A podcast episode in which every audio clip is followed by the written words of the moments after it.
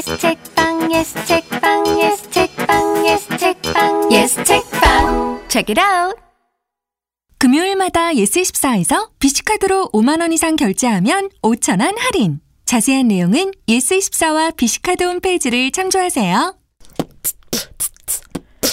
시작은 책이었으나 끝은 어디로 갈지 아무도 모르는 코너죠. 삼천포 책방 시간입니다. 예. 예. 어 오랜만에 하니까 좋네요. 아 오랜만이죠. 네. 언제 처음 했었죠 저희가? 그런 건 기억할 필요가 없죠. 사실. 아 근데 순간 너무 멋있어 보였어 저 언니. 아 그죠. 아, 단대리님이 또 약간 이 음악적 재능이 있지 않습니까? 아, 장난 아니죠. 네, 피아노도 잘 치고 네. 어, 비트박스도 잘하고 노래 잘해요 혹시? 아, 어 듣고 싶어요. 나중에. 제가 인스타 스토리에 올린 단대리님 피아노 영상에 네. 반응이 잔잔하게 있어요. 잔잔하게 진짜요? 네, 잔잔하게 있어요. 아, 잔잔하게. 열광적인 건 아니고 한 번 더 치면 이제 열광적으로 약간 끌어올릴 수 있을 것 같아요. 아 스토리에도 댓글을 달 수가 있군요. 네, 몰랐어요. 그렇습니다. 어. 또그 크리스마스 트리 옷을 입고 한번 쳐주셔야 아, 그거 올려야 될 것 같아. 사진 아니 이렇게 얘기하는 독자분들은 무슨 얘기인지 모르시니까. 얘기해 주시죠. 아니 뭘 얘기해요? 아니, 근데 얘기하긴. 그 사진 어떻게 찍힌 거예요? 교회에서 아니 아니 아니요. 그거 언제 찍힌 거지? 크리스마스겠죠. 크리스마스 네, 언저리겠죠. 크리스마스 언저리였는데 어디 그 합창단 아... 반주를 한 적이 있었는데 그때 아, 합창단 반주를 할 정도로 정말 피아노를 잘 치시는군요. 아니 근데 너무 시선 강탈이잖아. 사람들이 합창단을 안 보고 크리스마스 트리 분장을 하고 엄숙한 표정으로 피아노를 치고 있는. 이거는 이거 편집하지 마세요. 이거 방송 나가고 난 뒤에 제가 어딘가에 꼭 올려야겠어요. 네, 예고입니다. 예고. 제가 요즘 정신이 정말 어디다 정신을 빼놓고 다니는 건지 어, 아니면은 그 중고 매장에 있는 저희의 조그만 스튜디오를 네. 너무 돌아가고 때. 싶었는지. 네, 회귀 회귀 의식. 네. 오늘 저 혼자 그 불 꺼진 스튜디오에 혼자 들어갔다가 황급히 택시를 타고 다시 이 고대광실 넓은 스튜디오로 왔는데요. 어, 좀 정신이 없습니다. 네. 오늘 계속 카톡에서 하루 종일 우셨어요. 유유유유. 죄송합니다. 10분 좀 늦을 것 같습니다. 죄송해요. 버스를 놓- 한 정거장을 놓쳤네요. 맞아요. 아, 제가 이번 주가 약간 죽음의 한 주예요. 어. 아. 네. 한 주를 한번 소개해 주시죠. 얼마나 바쁜 일들이 있었나. 아, 약간 TMI. 개인적인 부분들도 있고 제가 마감을 미루고 그 뭐 다른 담당해 주시는 분들께 이거 한다 그래 놓고 또 못 하고 이런 것들도 아. 있어 가지고 말을 촘촘히 할 수는 없겠지만 너무나 많은 프로젝트들이 돌아가고 음, 있어요. 그런 주간이 있죠. 네. 아니 요즘에 우리 음. 톨콩님 진짜 너무 바쁘셔가지고 저희 단대리님하고 제가 굉장히 불안해하고 있지 않습니까? 그쵸. 약간 어, 의심병에 걸린 애인들처럼. 언니 전화 왜 안 받아? 어디야? 언니 나 머리 자른 거 모르겠어? 앞머리 짧아졌잖아. 하지만 여러분, 어, 제가 정말 가장 애정을 갖고 있는 것은 우리 어, 측면 돌파 삼천포 책방 우리 책이라웃이라는 거. 네, 그 말씀을 제가 불안할 때마다 되뇌는데 이제는 그 말이 아직도 유효할까? 저 문신할까요? 팔뚝에다가 책읽아웃.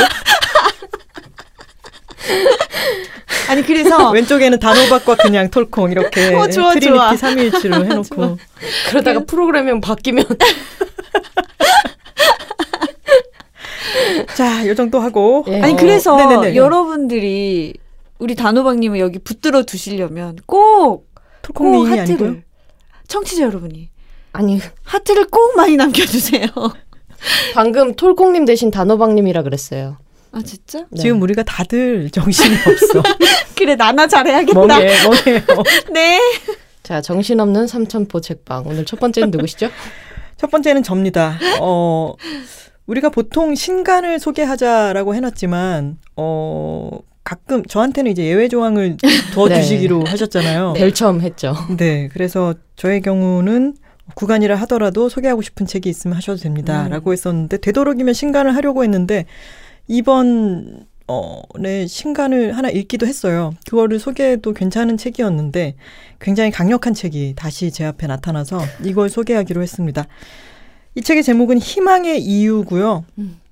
저자는 그 유명한 제인 구달 박사입니다. 제가 박사님을 제일 처음 알게 된 순간을 저는 지금도 생생하게 기억을 하고 있어요. 음. 2001년? 2000년대 초반이었어요. 음. 저는 그때 친구랑 같이 자취를 하고 있었는데, 어, 이제 방이 큰 게 하나 있고 주방 겸 거실이 조그맣게 있는 곳이어서 이제 한 방에서 자는 아, 곳이었던 네. 거죠. 밤에 제가 잠이 안 와가지고 뒤척뒤척 하다가 그 같이 자는 친구가 깨면 안 되니까 소리를 죽인 채로 케이블 TV를 켰어요. 음. 그랬는데 거기에 아마 그게 내셔널 그래픽 채어 내셔널 지오그래픽 채널이었든 아니면 무슨 히스토리 채널 이런 식의 다큐 채널이었는데 그 탁 등장한 장면에 제가 완전히 시선을 빼앗기고 말았던 아, 거죠. 음. 소리도 안 들리고 너무나 아름다운 여자가 음. 숲 속에서 침팬지와 손을 잡고 있는 장면이었어요. 음. 근데 그 여자는 어 사파리 가면을 이제 입는 카키색 복장 어떤 건지 네. 아시죠? 에버랜드에서 이렇게 입고 어, 이렇게 맞아요. 손 이렇게 반짝반짝 맞아요. 손 흔드는 어. 그분. 위는 셔츠 그리고 그리고 아래는 반바지를 입고 있었는데 그러니까 전혀 멋을 부린 복장도 아니었죠. 음. 근데 그 장면을 보는 순간 저게 도대체 뭘까 음. 싶어서 가만히 그거를 이제 채널을 돌리지도 못하고 가만히 그걸 보고 있었는데 그 여, 여자가 그 풀숲에 풀썩 주저앉아가지고 노트를 쓰는 장면이라든가 호롱불을 켜놓고 뭔가를 이제 조사하는 장면이라든가 침팬지와 같이 걸어가거나 그런 장면들이 나오고 밑에 드문드문 자막이 나왔어요. 자막을 통해서 저는 아, 저 사람이 굉장히 오랫동안 침팬지를 필드에서 연구한 제인 구달 박사구나라고 하는 거를 그 당시에 최초로 알게 된 거죠. 음. 그렇게 제인 구달이라고 하는 이름과 아름다운 장면으로 저한테는 완전히 각인이 됐고 그리고 멀지 않아서 이제 그 사람의 책을 찾아서 읽은 게 이 책이었어요. 아. 네, 이 책이 지금 나온 연도를 보니까 2000년도에 초판이 나왔고 그리고 제가 산 거는 2001년에 찍은 거더라고요. 음. 제목이 어떻게 되죠? 희망의 이유. 음. 입니다. 근데 참 이 책을 다시 꺼내 들게 된 이유는 어 제가 한 지난주에 EBS에서 하는 다큐 국제 다큐멘터리 영화제 네. 네. EDIF라고 있잖아요. 네, 네. 그 김혜리 기자님의 트위터를 통해서 어 그 제가 방송이 될 순간에는 놓쳤는데 그것을 일주일 동안 인터넷을 통해서 다시 보기를 할 수 있다는 걸 알고 제가 또 잠이 오지 않는 새벽에 음. 그것을 보았는데 익히 제가 알고 있던 것과는 또 완전히 다른 음. 너무 지나치게 아름다운 영상들이 속출하는 거죠. 음. 그래서 이 다큐를 진짜 감동적으로 봤어요. 제인 구달 박사는 그 지나치게 출중한 외모 때문에 손해를 많이 봤죠. 음. 그런 왜냐면 분들 계시죠. 어, 이 사람은 내셔널 지오그래픽지의 커버걸이다. 음. 라든가 아니면 제인 구달이 유명한 것은 다리 때문이다. 아! 라든가 그런 식의 비아냥이 항상 이분을 따라다녔어요. 욕할 뻔했어 진짜. 네, 그죠. 그, 그 외모 때문에 덕을 보는 게 많다라면서 이분은 인류에게 있어서 정말 최초의 발견들을 굉장히 묵묵히 관찰 연구를 수행해서 위대한 발견들을 한 음. 학자인데 그 외모로 인해 가지고 그리고 젊, 젊고 아름다운 여자니까 후려치기를 너무 많이 당했던 거죠. 그래서 이분의 외모에 대해서 이야기를 할 때는 좀 조심스러운 게 있죠. 음. 근데 이 영화를 봤더니 말도 안 되는 거예요. 지금까지 봤던 어떤 다큐 영상이나 사진과는 비교가 안 될 정도로 아름다웠는데 그 이유가 뭐냐면 나이지리아에 있는 곰베라고 하는 곳에 가가지고 오랫동안 침팬지를 연구를 하고 있는데 거기서 굉장히 획기적인 발견을 했어요. 그 전까지는 인간만이 도구를 사용할 수 있다. 음, 그래서 네. 도구를 어 이렇게 무언가 자연물을 가공을 해가지고 네. 원시적인 수준이라 하더라도 가공해서 자신의 이득을 위해서 사용하는 거는 인간만이 하는 것이다라고 하는 그 저- 기존의 기존의 정의가 있었는데 맞아요. 제인 구달이 발견한 게 뭐냐면 어떤 데이빗 그레이비어드라고 하는 침팬지가 풀잎을 뜩뜩 뜯어가지고 일자로 만든 뒤에 음. 그거를 흰개미들의 구멍에 넣어요. 오. 그러고 난 뒤에 나오는 거를 훑어서 먹는 걸 보고 저것은 맞아요. 완벽한 도구 사용의 맞아요. 예인 거예요. 음. 그래서 그거를 본국에다가 이제 이 사람 영국 사람인데 본국에다가 타전을 했더니 이 굉장한 발견이 된 거죠. 그렇죠. 그래서 어, 내셔널 지오그래픽에서 또 훨씬 더 많은 기간 동안 지원을 해주면서 음. 촬영 기사를 파견합니다. 이 촬영 기사의 이름은 휴고 반 라윅이라는 사람이에요. 사실은 남작이기도 해요. 음. 근데 이 사람이 굉장히 유능한 촬영 기사였는데 이 사람이 곰베로 온 거죠. 네. 그래서 이 아름다운 제인 구달을 보고 사실은 첫눈에 반한 거예요. 그래서 여러 가지 침팬지를 촬영을 하기도 하면서 침팬지를 연구하고 있는 제인 구달도 자연스럽게 프레임 안에 계속 들어가는데 이 둘 사이에 점점점 감정이 생겨나기 시작하는 거죠. 네. 네. 그래서 몇 개월 동안 거의 뭐 둘밖에 없거나 보급품을 갖다 주는 사람 외에는 둘밖에 없는데 이 장면 장면들이 나중에는 결국 결혼을 합니다. 이 둘은. 아. 네. 근데 사랑에 빠진 남자가 너무나 아름다운 아프리카의 석양을 배경으로 또는 막 풀숲 안에서 거기에서 연구를 하고 있는 사랑하는 사람을 바라보는 시선의 필름이었던 거죠. 벌써 아름다워. 그렇죠. 이 방대한 푸티지는 사실은 분실되었다고 세상에 알려졌다가 오. 2014년에야 100시간 분량의 어. 푸티지가 다시 발견이 되면서 어, 휴고 반라익은 지금은 세상을 떴고요. 근데 그 엄청난 footage가 발견이 되면서 그걸 가지고 편집해서 만든 영화가 제인이라고 하는 그 다큐 영화였던 거죠. 오, 너무 멋있다. 네. 근데 footage가 워낙 방대하기도 하고 이 다큐멘터리가 다큐로만 한 게 아니라 편집을 아주 극화해서 했어요. 음. narrative를 많이 만들어 놓은 음. 거죠. 근데 진짜 말도 안 되는 주연 배우가 너무 아름답고 주연이 아니죠 사실은 실제 상황인데도 사실은 조연이죠. 침팬지 옆에. 침팬지조차도 연기를 하고 있는 게 아니니까 진짜 다 다큐인데 그냥 이 이야기가 너무너무 아름답고 그리고 저는 침팬지를 담은 그 영상도 제가 책을 익히 다 읽었고 내용을 알고 있고 그 침팬지들의 이름까지도 알고 있었는데 그들의 눈빛을 영상으로 보는 건 완전히 다른 얘기였어요. 어. 음, 네.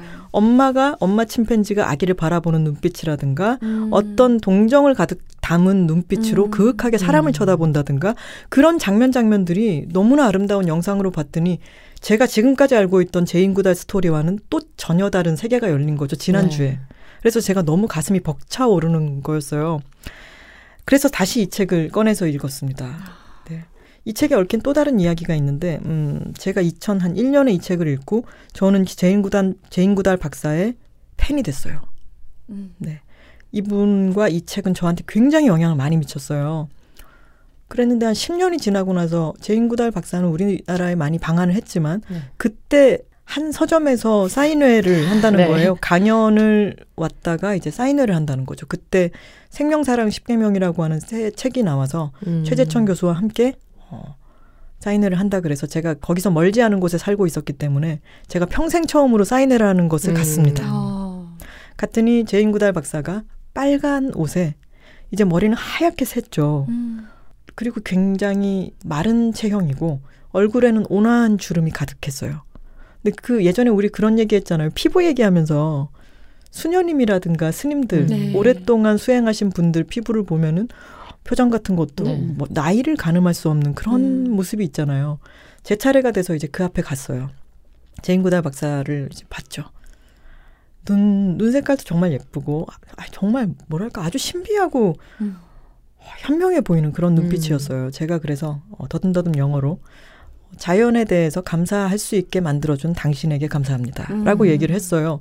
그랬더니 사인을 하려고 이제 고개를 숙였던 제인구달 박사가 고개를 들어서 저를 가만히 이렇게 쳐다보면서 뭐라고 하셨냐면 Mother Nature needs you 라고 했어요. 아.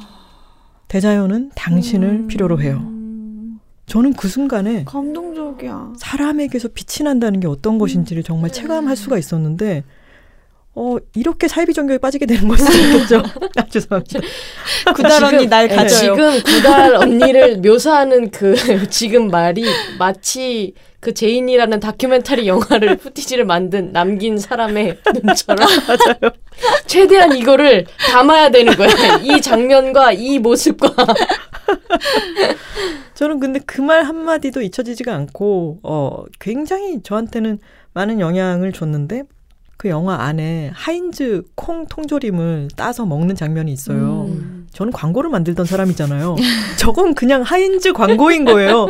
특 A급 모델을 기용해다가 굉장히 돈을 많이 들여서 찍은 그런 하인즈 광고 장면이 돼버리는 거죠. 석양을 음. 배경으로 그냥 제인 구달 박사가 옆으로 풀썩 앉아가지고 콩, 통조림을 떠먹는데도 그게 광고 같은 거예요.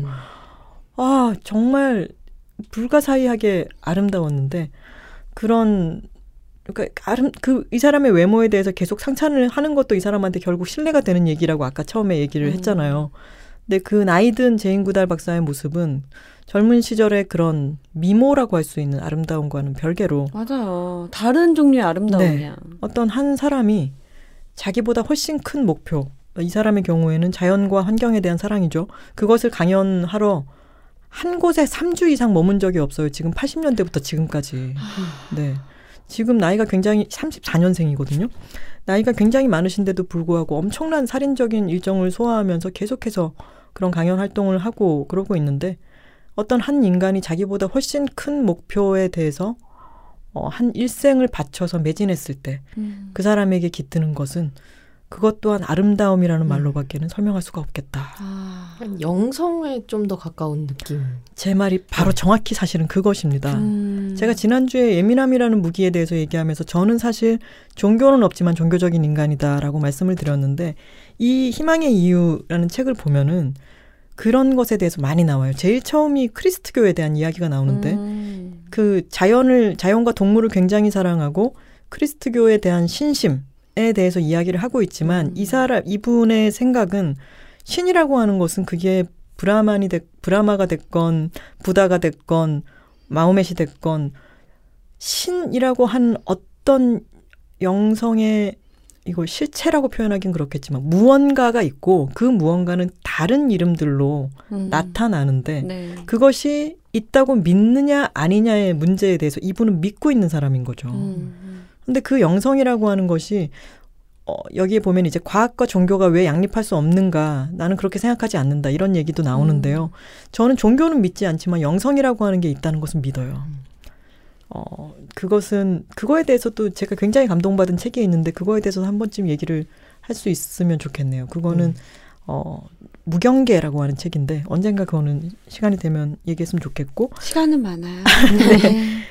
어, 그래서 이 분이 침팬지를 연구하는데 침팬지들 안에서도 전쟁이 일어나요. 네. 그렇죠. 그리고 동족을 죽이고 음. 굉장히 잔인한 것들이 일어나요. 음. 하지만 아주 이타적이고 사랑이 가득한 음. 그냥 저, 저 침팬지가 어려운 위기에 서, 처해 있으니까 위로하려고 하고 구하려고 하는 것도 나와요. 그렇죠. 근데 그런 전쟁이 일어나고 굉장히 참혹한 것을 겪고 나서 인류에 대해서도 그렇고 절망에 빠지기가 쉽잖아요. 네. 그리고 지금 요즘 세상을 살아가는 우리들은 절망적인 뉴스, 너무나 참혹하고 지저분하고 믿기 힘든 뉴스들이 넘쳐나는 지금은 인류나 지구의 운명에 대해서 절망하기가 쉽죠. 음. 희망을 갖기가 쉽지 않은데 이 제목이 희망의 이유인 것도 이분은 끝까지 낙관을 붙들어요. 음. 그 낙관을 붙들 수 있는 힘이 일종의 영성이라든가 자연에 대한 믿음. 음. 음. 그 자연에서 아프리카에서 그렇게 오랫동안 혼자 고독하게 관찰을 하면서 보냈던 그런 사람만이 갖고 있는 어떤 생명에 대한 믿음, 음. 회복에 대한 믿음 이런 것들의 어, 연원이 이 책에 들어 있습니다. 음. 사실 이 책을 읽어보면 아까 얘기했던 그 푸티지를 찍었던 휴고 반 라위에 대한 부분은 아주 짧게 언급이 돼 있어요. 네. 그 둘은 같이 10년 정도 살다가 어, 휴고는 세렝게티로 또 다른 것을 음. 촬영하러 떠나고 이 사람은 또 굉장히 위대한 촬영 기사기도 했어요. 네. 그래서 이 사람이 하려고 하는 일은 세렝게티 다른 쪽에 있고 탄자니아에 있고 제인 구달은 나는 침팬지를 연구해야겠다고 나이지리아에 있고 그러다 보니까 어, 둘 다 영국 사람이지만 아프리카 대륙 내에서 아주 떨어져서 활동을 오랫동안 하다 보니 서로 분쟁이 잦았죠. 그래서 아들 음. 하나를 낳았지만 이혼을 해요. 음. 네. 하지만 그 이 책에선 짧게 나와 있는 휴고와의 그 시간이 영상으로 남아 있다는 게 저는 굉장히 축복처럼 느껴졌습니다. 아, 정말요. 네. 책과 함께 정말 그 다큐멘터리 영상이 굉장히 궁금해지는. 네. 네. 나중에 개봉을 하거나 어떻게 볼 수 있는 기회가 생긴다면 지금은 볼 수가 없거든요. 아, 네. 꼭 보셨으면 좋겠어요. 네. 청취자 여러분들도 꼭 그 제인이라고 하는 다큐를 보셨으면 네. 좋겠습니다. 음. 알겠습니다. 네. 최근에 뉴스를 봤는데 남극이었나 북극의 얼음이 다 녹아서 맞아요. 이제는 회복이 아예 불가능하다라고 네. 선언을 한 걸. 봤거든요. 음. 북극 쪽에. 그래서 거기서 전문가가 얘기한 게 기체 속에 떠돌아다니는 탄소를 채취, 채집을 해서 땅 속에다 파묻어도 이제는 그 음. 음. 북극을 다시는 살릴 수 없다라고 대답을 하더라고요. 음. 그러니까 이제부터 온 세계가 앞으로 탄소 배출 금지라고 해서 0으로 배출해도 모자라고 음. 이제는 기체 속에 있는 걸 채집해다가 땅 속에 넣을 정도가 되어야지만 이게 회복이 된다라고 얘기를 하시더라고요. 음.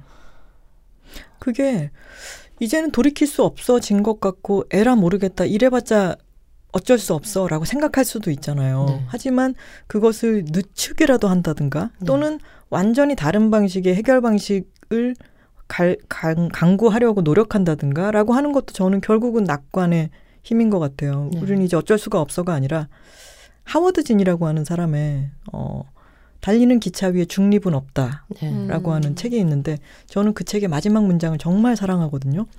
우리에게는 절망할 권리가 없다. 아, 나는 끝까지 희망을 고집한다. 네. 라는 부분인데 그런 낙관이라고 하는 것은 아주 위대한 힘인 것 같아요. 네. 네. 한번 좋습니다. 읽어보시길 권합니다. 네, 진짜로요. 아름다운 책이었네요. 자, 제가 들고 온 책은요.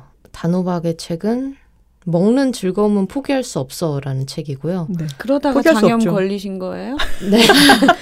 아니요. 인과관계가 잘못됐어요. 장염에 걸렸기 때문에 이 책을 들고 왔습니다. 아 그래요. 네. 아니 말씀 들어보니까 장염 걸렸어도 되게 식사 잘하셨더라고요. 제가 막 아 이건 드시면 안 되고 저것도 드시면 안 좋아요 막 했는데도 다 먹었는데요? 뭐 이러면서 아니, 제가 장염이라고 장염에 걸린 적은 물론 있었겠지만 장염이라고 의사가 진단을 내려준 게 이번이 처음이었거든요. 음. 예전에는 그냥 아프면 뭐 배탈이 났겠거니 하고 집에서 쉬거나 이랬었는데 이번에는 이제 회사에 나가야 되니까 일단 휴가를 내고 병원에 가서 이것의 원인이 무엇입니까 물어보니까 너무 당연하게 장염입니다 이러시더라고요. 음. 그래서 이제서야 제가 이렇게 아프면 장염이구나라는 걸 깨달았어요. 어. 저는 장이 안 좋아가지고 장염을 달고 삽니다. 아 네. 정말요. 음. 어렸을 장- 때부터 음. 그랬어요. 아 음, 그래서 저는 약간 아 직장인들이라면 한 번쯤 위험과 장염에 걸리는데 내가 드디어 장염에 걸렸구나 자격 획득처럼 장염들처럼 아 내가 직장인이 대리가 되었구나. 됐으니까. 어머님께서 요즘 단대리라고 부르신다는 말씀을 들었습니다. 네 단대리라고 부르시더라고요. 그래서 제가 어머니한테 아니 왜 멀쩡한 가족의 성을 바꾸십니까? 우리 단대리 오늘 병가인가? 어머님은 여전히 네. 아임 와칭류로 계속 어, 네. 저희 팟캐스트를 지켜보고 지켜 네. 듣고 계신가요? 지켜 듣고 계십니다. 음. 네, 열심히 잘 얘기해야 됩니다. 여기서 또 아프다는 얘기하면 안 돼요. 네, 그래서 이거는 고독한 미식가라는 일본 네. 드라마가 네. 유명했었죠. 그 드라마가 원래는 만화가 있었고 네. 그 만화를 음. 그린 원작자인 구스미 마사유키가 만든 에세이집입니다. 그래서 중간 중간 음. 보시면 자기가 만든 이렇게 대충 대충 대충 아. 그려놓은 듯한 네 컷 만화가 들어가 있고요. 음. 이분이 에세이를 읽어보니까 고독한 미식가를 지으실만 하더라고요. 일단은 많이 드시고요. 아, 미식가이면서 대식가이시군요. 미식, 그러니까 저는 미식가가 이제까지 정말 아름, 아름답고 예쁘고 멋지고 뭐, 어, 맛있는 음식을 찾는 사람이라고 생각했었는데 이 책을 읽고 나니까 미식가에도 여러 종류가 있겠구나라는 생각이 드는 거예요. 음. 왜냐면 이분은 맛있는 음식을 좋아하시긴 하는데 어떻게 먹냐면 많이 빠르게 먹어요. 음. 그래서 예를 들면 라면은 이분이 먹는 스타일은 금방 나온 뜨거운 물을 면을 후후 불어가며 후루룩 소리를 내면서 먹는다. 소리 내지 않고 예의 바르게 먹고 싶다면 차라리 다른 음식을 찾아라 하면서 음. 막두 그릇을 막 먹어요. 음. 막 땀을 뻘뻘 흘리면서 아 맛있었다 하면서 라면집을 딱 나오시는 거죠. 돈가스는 한 조각 처음 한 조각은 두 입에 끝내요. 어. 처음에는 비계가 없는 부분 먹고 그리고 밥을 먹어요. 그런 다음에 살코기와 비계가 반반인 부분을 먹어요. 그때 양배추가 들어가야 해요. 아니 이렇게 쓸데없이 형식 이런 거. 디테일해. 그런 메뉴가 굉장히 평범한 메뉴들인 거예요. 라면, 돈가스, 뭐 샌드위치, 음. 카레, 그 녹차에 밥 말아 먹는 거 뭐죠? 오차즈케. 오차즈케. 그런 우리가 흔히 먹는 정말 일상식 같은 것들을 정말 즐겁게 맛있게 드시는 분인 거예요. 음, 좋네요. 약간 전투적으로 먹으시는 게 좀 있어요. 음. 그래서 아 이걸 보면서 저도 약간 빨리 먹는 스타일이긴 하거든요. 어 그래요? 그리고 되게 기능적으로 먹잖아요. 네, 기능적으로 먹죠.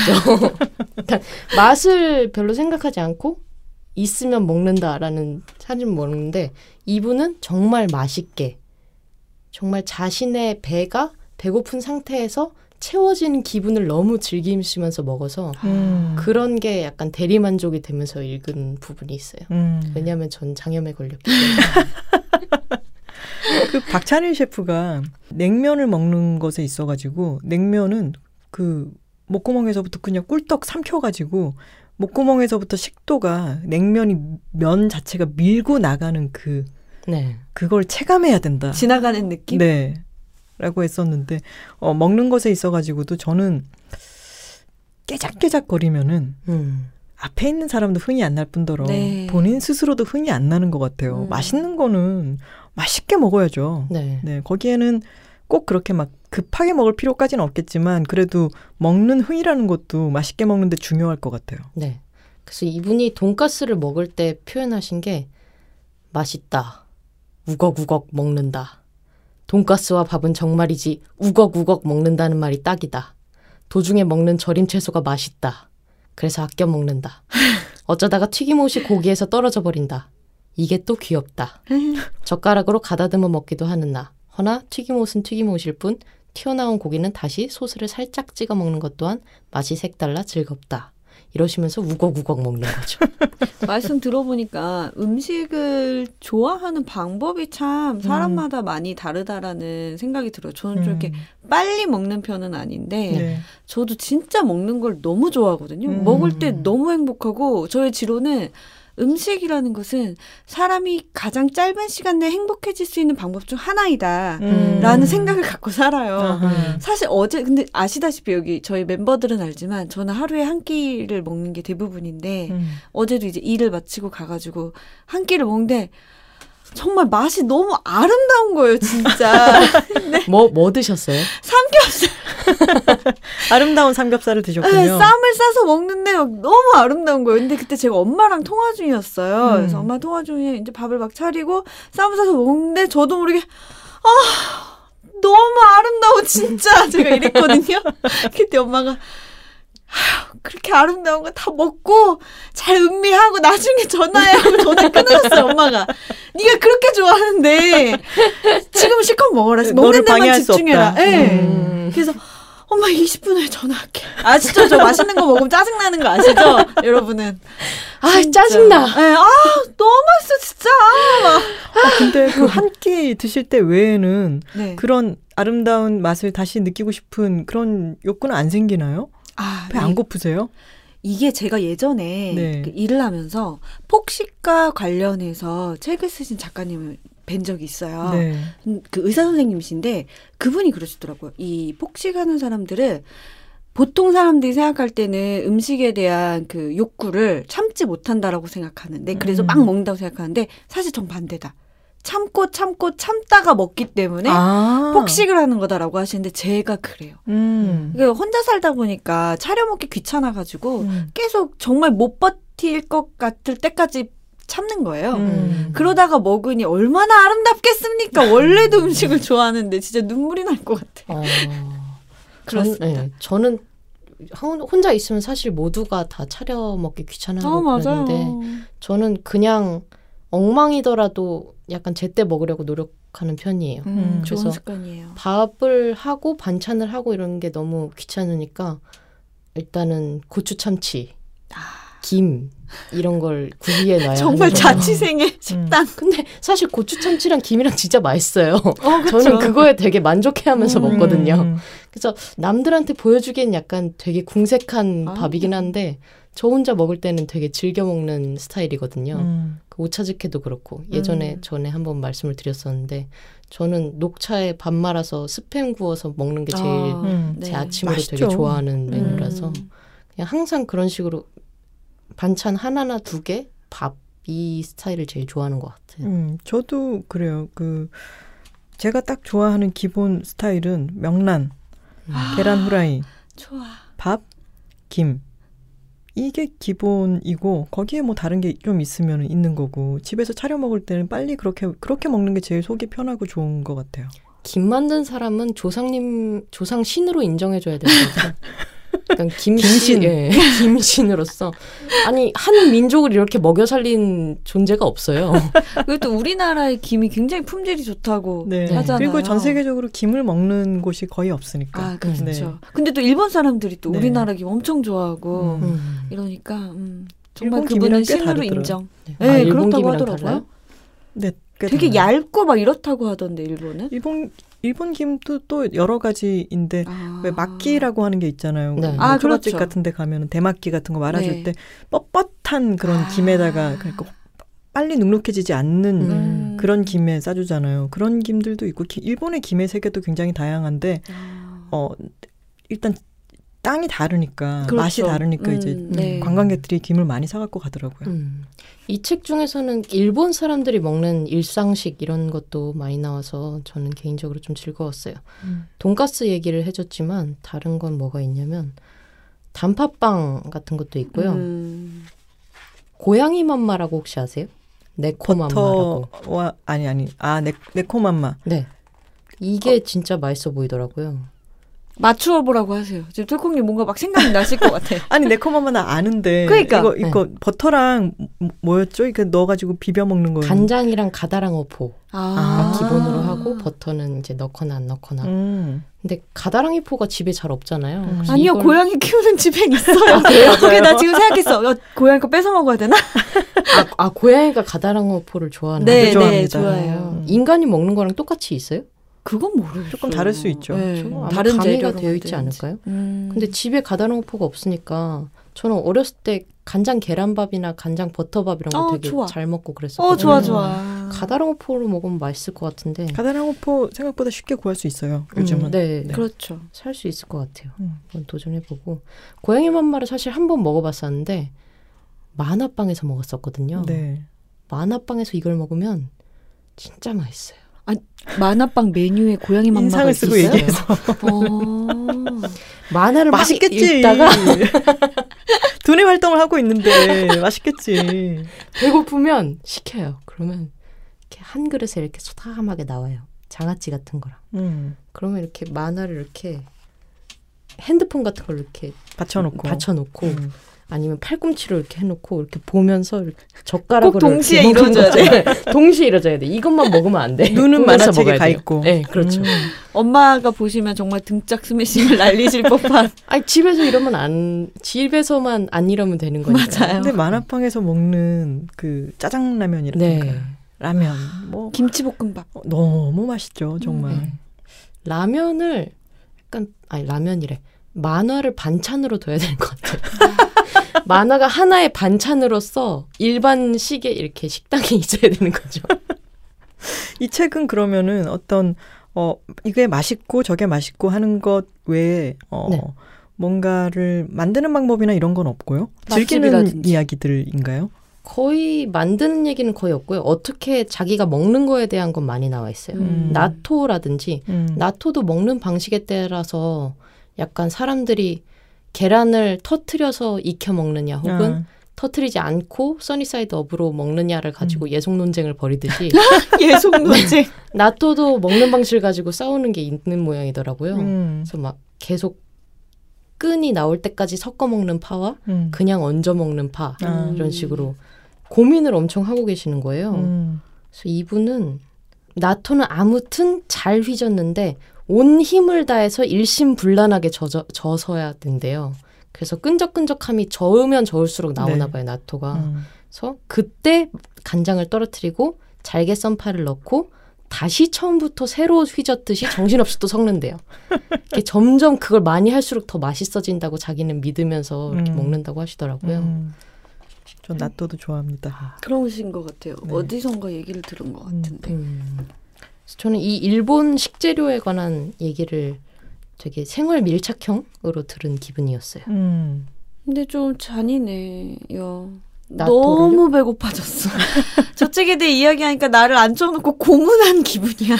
이따가 한 끼를 아주 아름답게 드실 수 있겠네요. 네. 음. 사실 한 끼를 먹으면 한 두 시간 동안은 그거에 대해서 생각하게 되잖아요. 내가 예를 들어 6시부터 먹는다. 그럼 4시부터 어, 맞아요. 무엇을 먹어야지 맞아. 한 끼를 맞아. 굉장히 아름답게 먹을 수 있을 어, 것인가에 단호박님도 대해서 그래요. 단호박 님은 이츠 치커리 파잖아요. 아침 점심은 치커리 파로 먹고요. 네. 저녁에 이제 퇴근해서 뭔가 내가 만들어 먹어야 한다라든가 아. 음. 되게 점심은 연료용, 아. 아침은 생존용. 저녁은 즐김용인 거죠. 즐김요. 네. 음.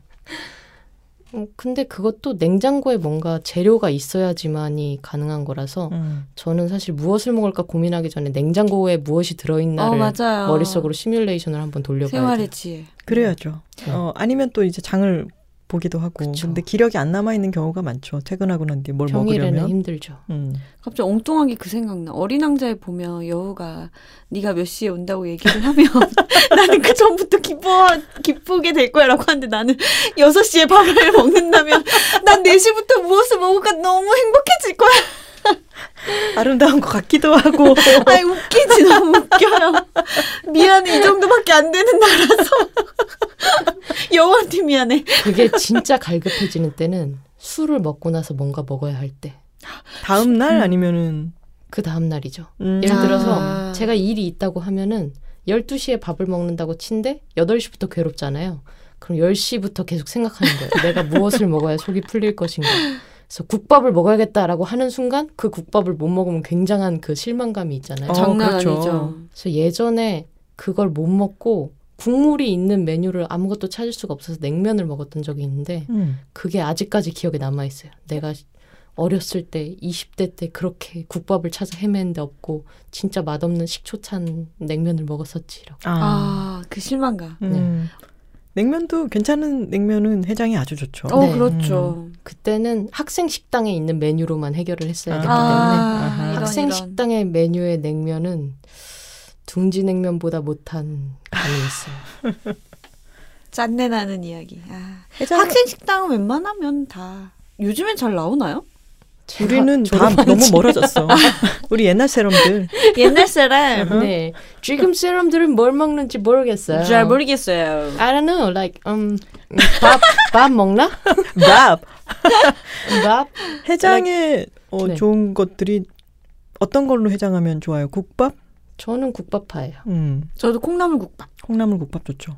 쌀국수도 좋고. 음, 어 쌀국수 음, 좋아요. 네. 네.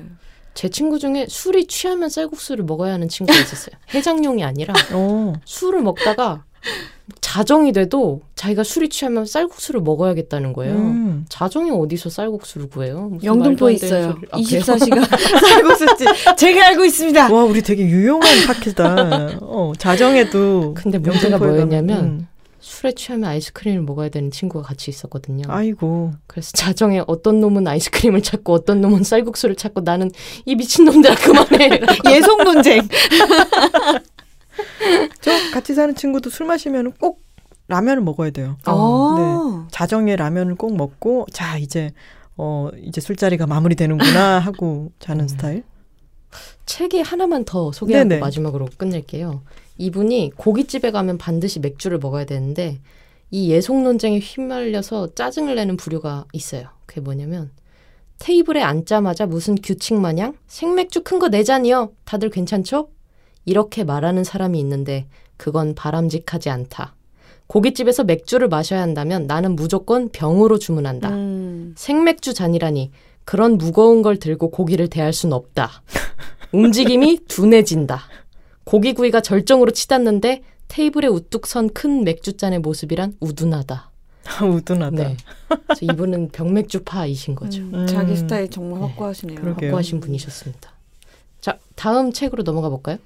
네, 오늘 그냥이 가지고 온 책의 제목은 나는 나대로 혼자서 간다입니다. 음. 요새 그냥님 혼자에 꽂히신 것 같아요. 음? 아닌가요? 어, 왜요, 왜요? 그냥 뭔가 혼자서 사는 것에 대한 책을 자주 들고 오시는 것 같아서. 정말 공교롭게도 제가 2회 연속 할머니와 관련된 책을 음. 아. 들고 왔어요.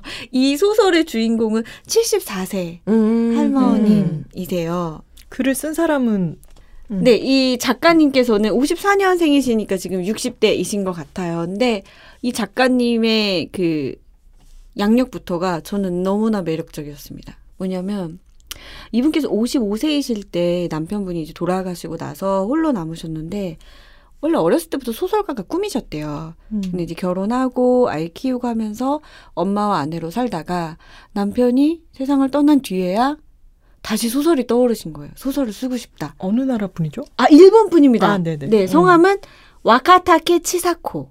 와카타케 치사코. 네, 와카타케 치사코.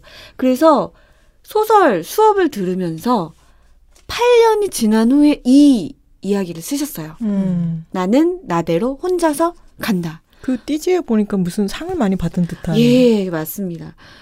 이 소설을 쓰시고 나서 일본의 문예상이라는 상이 있대요. 이걸 2017년에 타셨는데 이때 63세이셨어요. 그래서 네. 이 상의 역사상 최연장 수상자이셨고 음. 그리고 올해는 이제 아쿠타 가와상 아쿠타카와상을 받았어요. 네, 오, 받으셨습니다. 근데 저는 이 책으로요? 예, 맞습니다. 아, 저는 약간 이렇게 지각 인생을 사시는 분들 보면 너무 매력적이고 음. 용기가 나요. 음. 힘을 얻어요. 아직 늦지 않았다. 이 나이에 하셨는데. 어, 아직 늦지 않았다. 음. 사실 저도 지각 인생을 산 편이거든요. 음. 저도 학교를 대학교를 다니다가 중간에 그만두고 굉장히 오래 휴학을 했다가 다시 들어가서 졸업을 한 케이스예요. 그래서 네. 진짜 초조했거든요. 음. 그그 동안은 뭐 하셨어요? 그 휴학하신 동안은? 20 희망이 없었던 시기. 어. 음. 네. 앞이 하나도 보이지 않았던 음. 시기였습니다. 네. 그래서 그 시기도 굉장히 초조했지만 학교에 다시 간 후에도 나보다 나이 많은 사람이 없는 음. 상황에서 음. 진짜 초조했거든요. 네. 그래서 그때부터였던 것 같아요. 이렇게 나는 정말 늦은 나이에 뭐 인생의 항로를 바꿨다는 분들을 보면 그렇게 힘이 음. 나더라고요. 네. 근데 역시 이 작가님도 제가 프로필을 보고 굉장히 매력을 느꼈습니다. 55세에 잊었던 꿈을 다시 이룬다는 게 너무 멋있다. 음. 그런 생각을 했습니다. 근데 소설에 담긴 내용도 정말 너무 멋있어요. 어. 이 주인공은 모모코 씨라고 하는 74세 할머니이신데요. 약간 작가님과 조금 오버랩되는 부분이 있어요.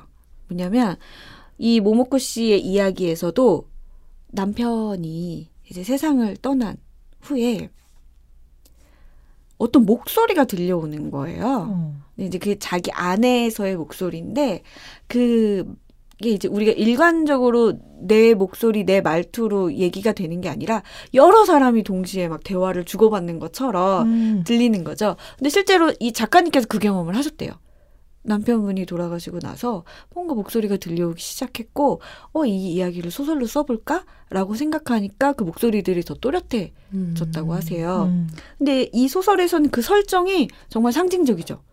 뭐냐면 내 안에서 나오는 소리를 내가 듣기 시작한 거예요. 네. 그것도 온전히 혼자 남겨진 상황에서 내 이야기를 따라가게 되는 건데 그러면서 결국에는 책의 제목이 암시하듯이 아 나는 혼자서 지금 할 수 있다. 내 나이 이른이 넘었고 나는 혼자서 늙어갈 수밖에 없는 상황이고 남은 날이 얼마 안 남았을 수도 있지만 나는 혼자서 잘 할 수 있어. 라고 하는 깨달음에 이르는 이야기입니다. 그러면은 책의 내용이 어떤 외부적인 스토리가 있는 게 아니라 이분의 내면에서 벌어지는 일이 책의 내용인가요? 네, 하루하루 그러니까 하루하루 있었던 일들이 좀 단편적으로 음. 며칠의 이야기가 담겨 있는 시기예요. 네.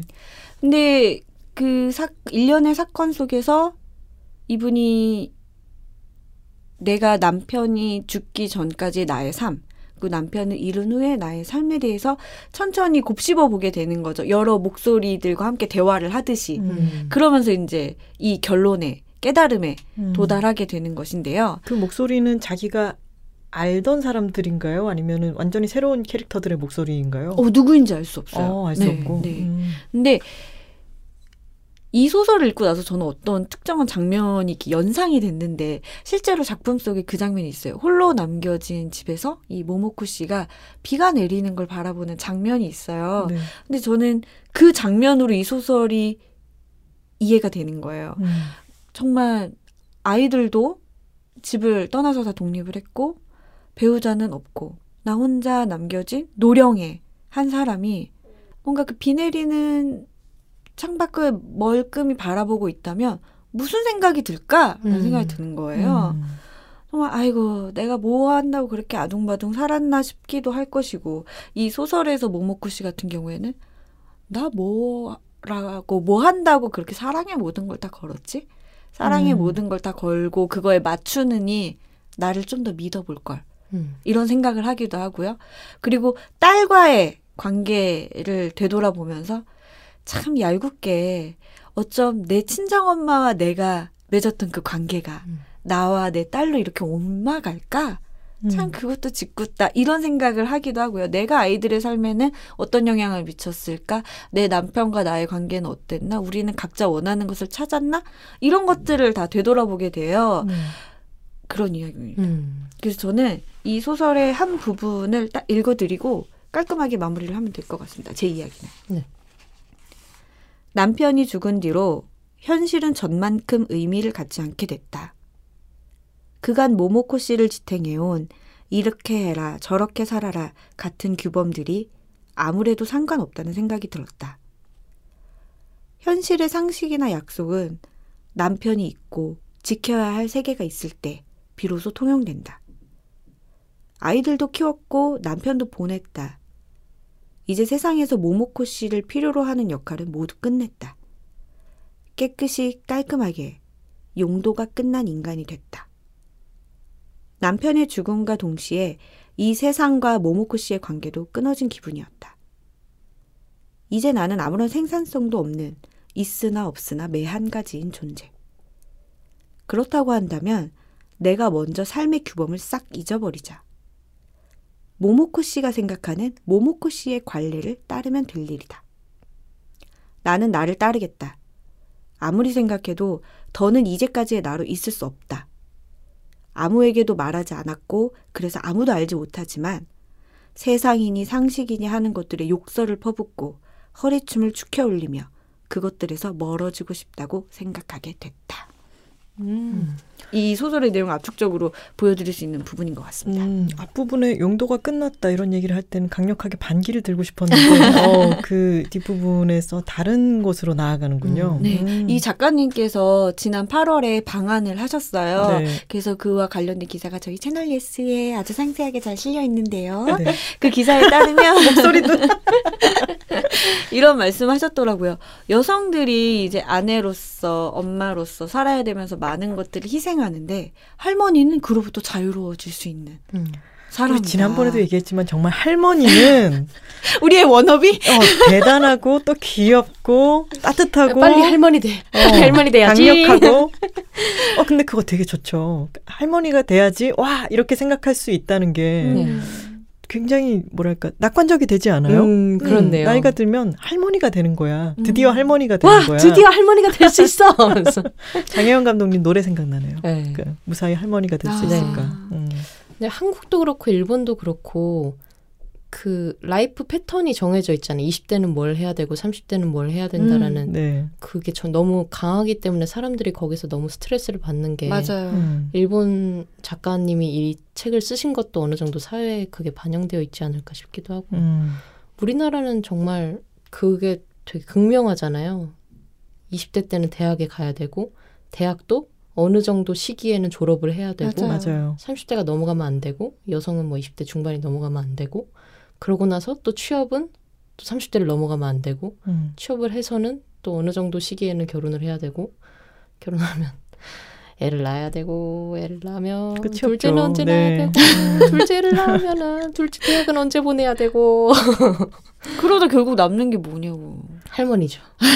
아까 그냥님이 지각 인생이라고 아주 쉽게 표현을 하셨지만 지각이라고 하는 것은 그 시기에 했어야 하는 것을 치 늦춰진 사람들 네. 그런 인생인 거잖아요. 네. 근데 사실은 그렇게 생각하지 않아도 되는 건데 그런 거를 꼭 거기에 시간대에 맞춰야 하는 것은 아닌데 네. 스스로 지각생처럼 자꾸 느끼게 만드는 게 있죠. 아, 사회적인 네. 분위기가 있죠. 맞아요. 그래서 오히려 사람들이 직업 활동을 제대로 못 하게 되는 것도 있는 것 같아요. 빨리 어딘가 들어가야 된다는 압박이 너무 세니까 음. 일단 어디든 들어가고 보자라는 생각으로 들어가니까 거기에서 자기가 인생에서 일을 즐기는 것도 잘 안 되고 맞아요. 일이 아, 잘 안 즐겨지니까 내가 뭔가 잘못했나 하면서 또 자기 자책을 하게 되고 음. 또 그만두고 나서는 내가 또 이걸 제대로 못 해내고 그만뒀구나 하면서 또 자책하게 열패감이 되고 또 네. 들고. 네. 전 늙음에 대한 예찬을 오늘 진짜 하고 싶은데 한 번쯤 하고 싶었어요. 방송에서 나이듦의 예찬. 이게 이제 우리나라의 그런 나이듦에 대한 부정적인 인식, 노인 심지어는 이제 노인 혐오 이런 것들이 있잖아요. 근데 그 거에 일조하는 것 중에 하나가 저는 청춘을 너무 과대평가한다고. 생각해요. 아. 음. 청춘에게 음. 너무 빛을 빵빵 쏴주고 있어. 근데 음. 그 버나드 쇼의 말인가요? 그 말이 있죠.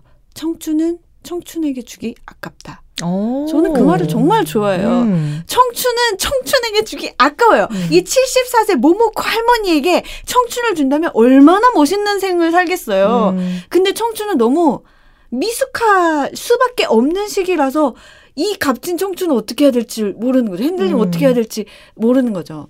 얼마 전에 제가 친구하고도 이야기를 하다가 갑자기 이런 표현을 했어요. 20대는 경험은 너무 없는데 너무나 중요한 결정을 해야 하는 시기야. 음. 그러니까 제 친구가 맞아 바로 그거야 막 음. 이러는 거예요. 직업도 그렇고 뭐, 뭐 배우자일 수도 있고 내 삶의 어떤 기초가 되는 베이스를 막 다져야 되잖아요. 네. 터전을 잡아야 되는데 난 아직 세상을 모 르고 모를 수밖에 없는 시기란 음. 말이죠.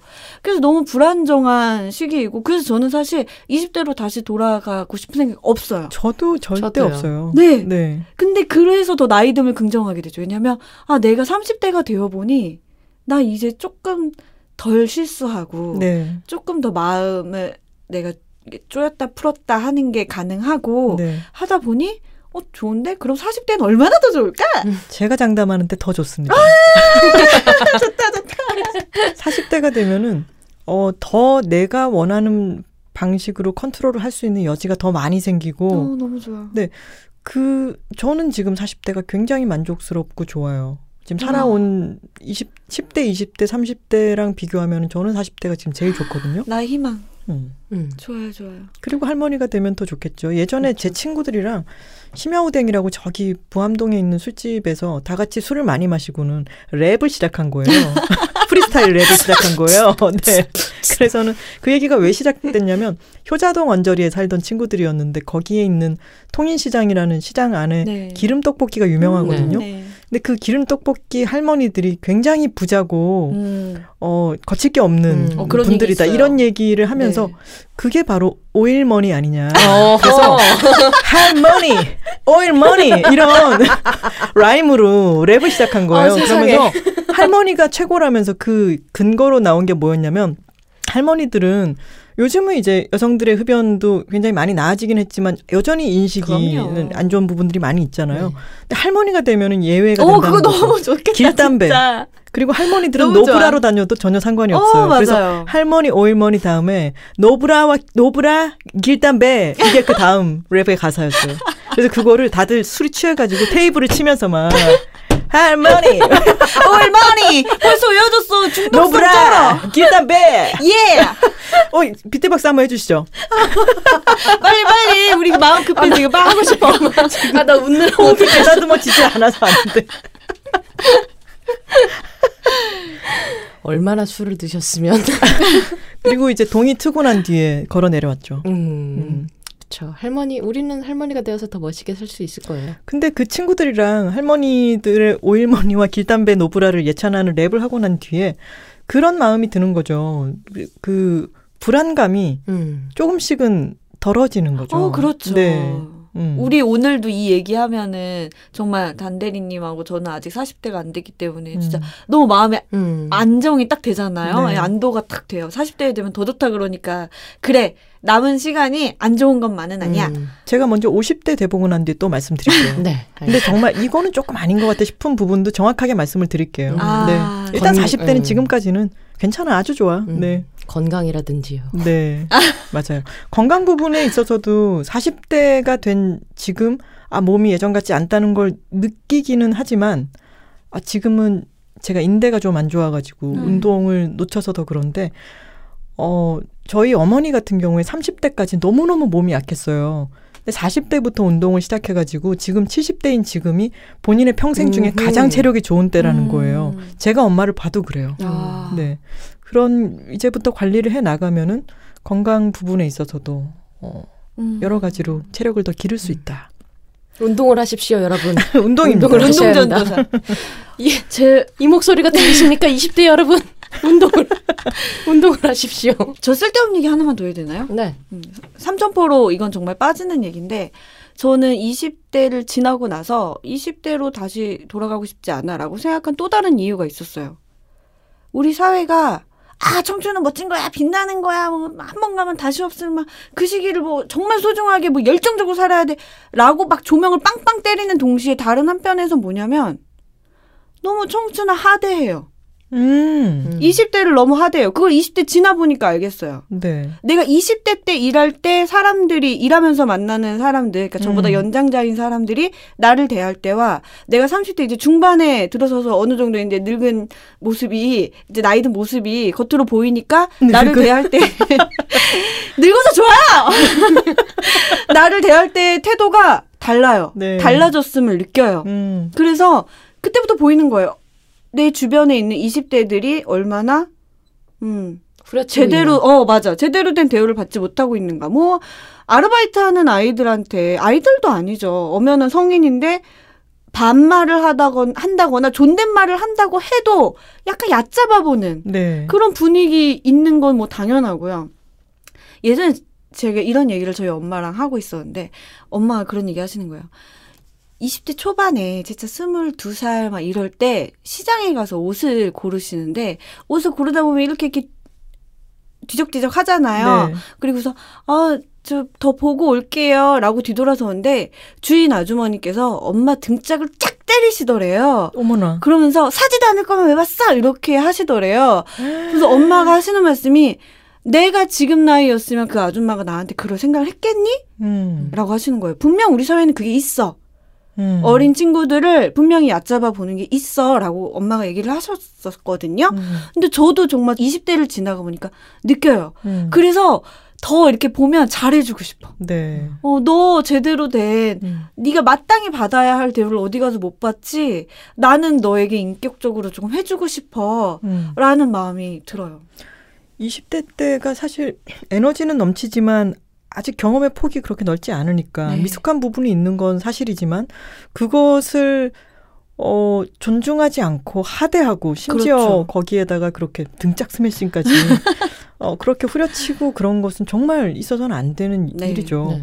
그리고 우리 우리나라는 우리나라 문화권은 나이 든 사람들을 정말 어렸을 때부터 그러잖아요. 난다 작가님도 그러셨죠. 네. 애들도 약자인데 애들이 어린이집에 가가지고 노인 공경에 대해서 어. 그렇게 가르침을 받는다고. 맞아요. 그게 정말 이해가 안 가죠. 음. 사실 노인들은 노인이 되는 방법은 숨만 쉬어도 노인이 되잖아요. 네. 노인을 저는 어 같은 시민으로서 약자니까 보호를 한다 라고 하는 거는 이해를 하겠는데 노인을 공경하라고 하잖아요. 저는 그 말은 이해가 안 가요. 그러니까 네. 다 같은 시민으로서 그냥 같은 구성원으로 구성권을 가지고 그냥 대하면 될 일인데 맞아요. 자꾸 계급을 나누는 거죠. 맞아요. 맞아요. 근데 그러다 보니까 20대가 후려쳐지는 것도 네. 그 노인 공경과도 다 있는 거죠. 맞습니다. 맞아요. 동등한 존재라는 인식이 있어야 되는데. 노인도 약자고 20대는 미숙하고 뭐 네. 등등등 여러 가지 뭐 이를테면 4, 50대는 지나친 패기만만 이런 게 또 흠결이 될 수도 있겠죠. 근데 각자 그 나이대의 장단점이라는 게 있는 건데 네. 우리나라에서는 그게 너무 한 줄로 세우는 경향이 있죠. 네.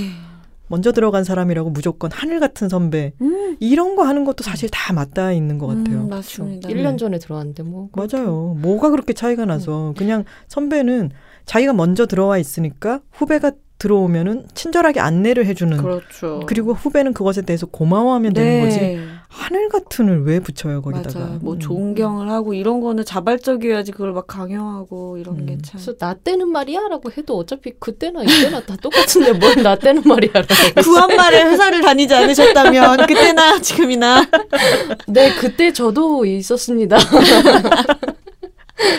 우리가 나이대가 차이가 좀 나는 것도 참 좋네요. 음, 네 음. 그렇네요. 약간 역사를 알게 되는 기분도 들고. 우리가 이거를 아주 아주 오래 해도 참 재밌겠다. 음. 네. 정말요. 네. 50대 제가 정말로 어 50대 진입했는데 저의 지금 가면은 이렇습니다. 뭐 이렇게 얘기를 해줄 수 있는 날이 되면 정말 좋겠네요. 그리고 그때 제가 AS 요청할 수도 있어. 아이 40대 좋다며. 뭐가 좋아. 막 이러면서 AS 요청할 수도 있습니다. sorry 이러면서 49한테 얘기했잖아. 지금 449한데. 예리해. 우리 이번 알겠습니다. 주는 사실은 지난 주에 녹음을 하고 이번 주가 어 조금 빨리 녹음을 네. 하는 때라서 댓글이 아직 수집을 하기가 네. 그렇죠. 그래서 어, 오늘은 댓글을 소개해 드릴 수는 없을 것 같고 네. 이렇게 이야기를 마무리를 해야겠네요. 네. 네. 오늘 다음 상점 네. 네. 다음 화에 몰아서 아, 길게 어, 맞아요. 음, 길고 긴 좋습니다. 댓글 소개를 하겠습니다. 우리 각자 소개한 책 얘기를 해볼까요? 톨콩이 가져온 책은 제인 구달 박사의 희망의 이유였습니다. 단호박이 가져온 책은 구스미 마사유키의 먹는 즐거움은 포기할 수 없어였습니다. 네, 그냥이 소개해드린 책은 와카타케 치사코의 나는 나대로 혼자서 간다입니다. 좋습니다. 저희는 2주 뒤에 이제 확실한 가을이 돼서 다시 찾아뵙겠습니다. 네, 고맙습니다. 여러분. 고맙습니다. 고맙습니다. 감사합니다. 빵 예스 책빵 예스 책빵 예스 책빵 예스 책빵 예스 책빵 Check it out. 금요일마다 예스24에서 비시카드로 5만 원 이상 결제하면 5천 원 할인. 자세한 내용은 예스24와 비시카드 홈페이지를 참조하세요.